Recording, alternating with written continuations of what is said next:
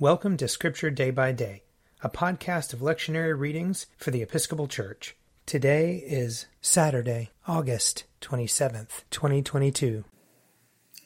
A reading from Job, chapter 10. Then Job answered, I loathe my life. I will give free utterance to my complaint. I will speak in the bitterness of my soul. I will say to God, Do not condemn me. Let me know why you contend against me. Does it seem good to you to oppress and to despise the work of your hands and favor the schemes of the wicked? Do you have eyes of flesh? Do you see as humans see? Are your days like the days of mortals, or your years like human years, that you seek out my iniquity and search for my sin?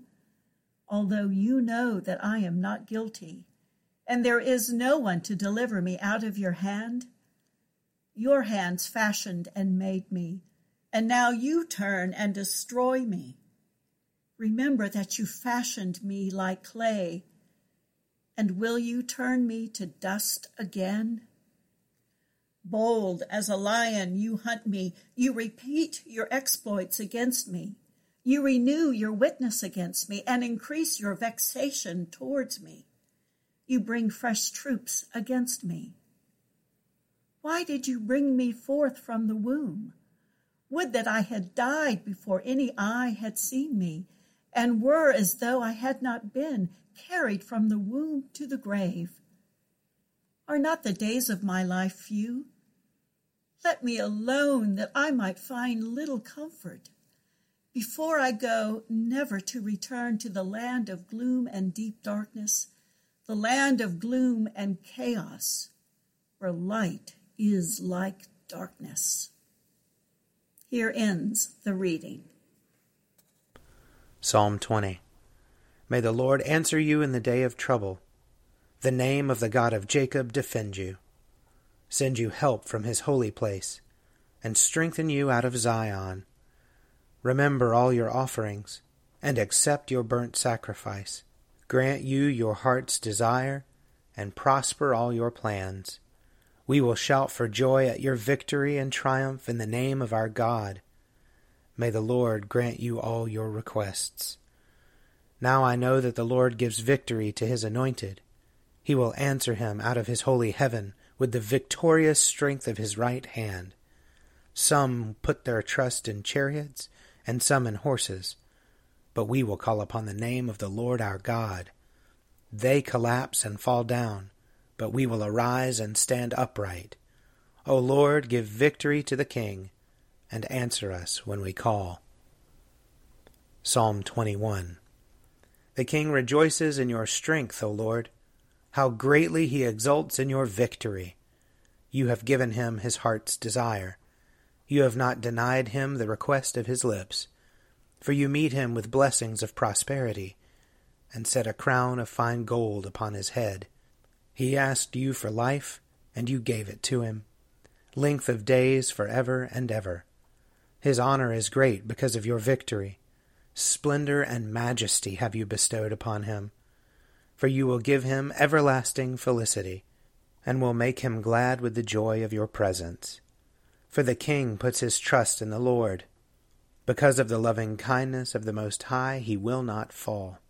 Your hand will lay hold upon all your enemies. Your right hand will seize all those who hate you.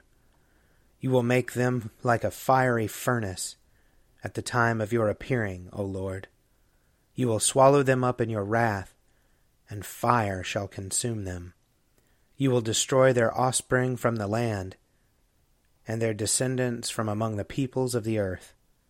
Though they intend evil against you and devise wicked schemes, yet they shall not prevail. For you will put them to flight, and aim your arrows at them. Be exalted, O Lord, in your might. We will sing and praise your power. A reading from Acts chapter 11. Now the apostles and the believers who were in Judea heard that the Gentiles had also accepted the word of God. So when Peter went up to Jerusalem, the circumcised believers criticized him, saying, Why did you go to uncircumcised men and eat with them? Then Peter began to explain it to them, step by step, saying, I was in the city of Joppa praying, and in a trance I saw a vision. There was something like a large sheet coming down from heaven, being lowered by its four corners, and it came close to me. As I looked at it closely, I saw four footed animals, beasts of prey, reptiles, and birds of the air. I also heard a voice saying to me, Get up, Peter, kill and eat. But I replied, By no means, Lord, for nothing profane or unclean has ever entered my mouth. But a second time the voice answered from heaven, What God has made clean, you must not call profane. This happened three times. Then everything was pulled up again to heaven. At that very moment, three men sent to me from Caesarea arrived at the house where we were. The Spirit told me to go with them and not to make a distinction between them and us.